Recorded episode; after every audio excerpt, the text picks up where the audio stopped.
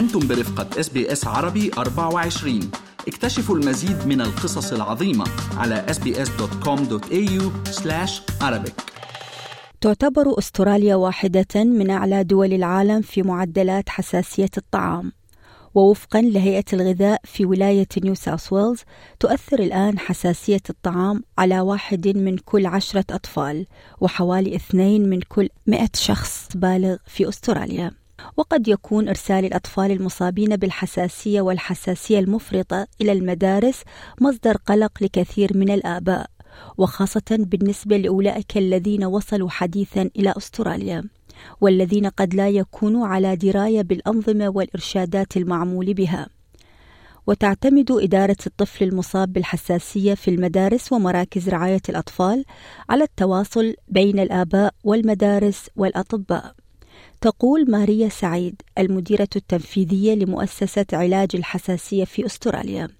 إن الحساسية في المدارس تدار بشكل جيد نسبيا وتبدأ بإيجاد أخصائي رعاية صحية على دراية ويمكنك الوثوق به. You're talking about allergic disease. You need to be under the care of a doctor with experience in allergy. It's critical that people find a doctor that they trust, understanding that they won't have all the answers because there is a lot that is still unknown about allergic disease. But finding someone that you trust and then taking their advice and continuing under their care is what we recommend. وعند إرسال الأطفال المصابين بالحساسية أو الحساسية المفرطة إلى المدارس ومراكز رعاية الأطفال يجب أن يقدم الوالدان معلومات حول حالة الطفل بما في ذلك خطة العمل. وتقول الدكتورة كاتي فريت أخصائية مناعة وحساسية للأطفال في مستشفى سيدني للأطفال إن خطة عمل الجمعية الأسترالية للمناعة والحساسية السريرية ASCIA هي وثيقة طبية توفر معلومات واضحة ومستندة على أدلة للتعرف على رد الفعل التحسسي والتعامل معه ويجب استكمال الوثائق المطلوبة وتوقيعها من قبل الطبيب المعالج أو الممرضة الممارسة. There are a number of different action plans and they're all available free to download from the ASCIA website. The commonest action plan you'll probably hear about is often called the RED action plan. So that's the action plan for anaphylaxis and that's to be provided if you've been diagnosed with a food allergy and prescribed an adrenaline injector. There's also a green action plan to be provided to children who haven't been prescribed adrenaline injector but are still at risk of an allergic reaction. ويمكن تحميل خطط العمل مجانا بعدة لغات من موقع ASCIA الإلكتروني ولا تنتهي صلاحية خطط العمل لكنها قد تحتاج إلى مراجعة بين الحين والآخر والتي يجب أن يقررها طبيبك Sometimes some schools request that the action plan is updated every year, but this is not actually necessary because for some children with some allergies, we might only review them every 18 months or every two years. في العام الماضي أطلقت أستراليا إرشادات لأفضل الممارسات على الصعيد الوطني للوقاية من الحساسية المفرطة وإدارتها في المدارس ومراكز رعاية الأطفال.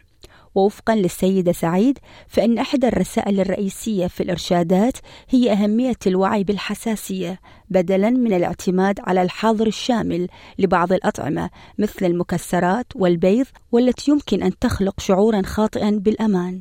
Banning does not work. We've got to have systems in place to help reduce risk within the class environment.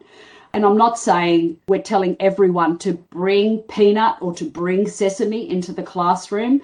بالنسبة للسيدة نوفيا تشان التي يعاني ابنها تريستن من حساسية تجاه العديد من الأطعمة مثل منتجات الألبان والبيض والمأكولات البحرية والمكسرات فإن تعليم ابنها حول حالته ووضع قواعد صارمة أمر بالغ الأهمية And I also tell Tristan do not eat anything given from the others. If he want to try something he never had before, always bring it to me so I can check the ingredients, make sure they're nut free, dairy free, and egg free. في مدرسة تريستن يتم عرض خطط العمل في الفصل الدراسي لتذكير المعلمين والأقران بحالته يسمح للطلاب بالتعرف بشكل طبيعي على الحساسية وأن يكونوا على دراية بما هو موجود في علب الغداء الخاصة بهم Luckily, food sharing is prohibited at school, and all students are told not to share their snacks or lunch with their peers.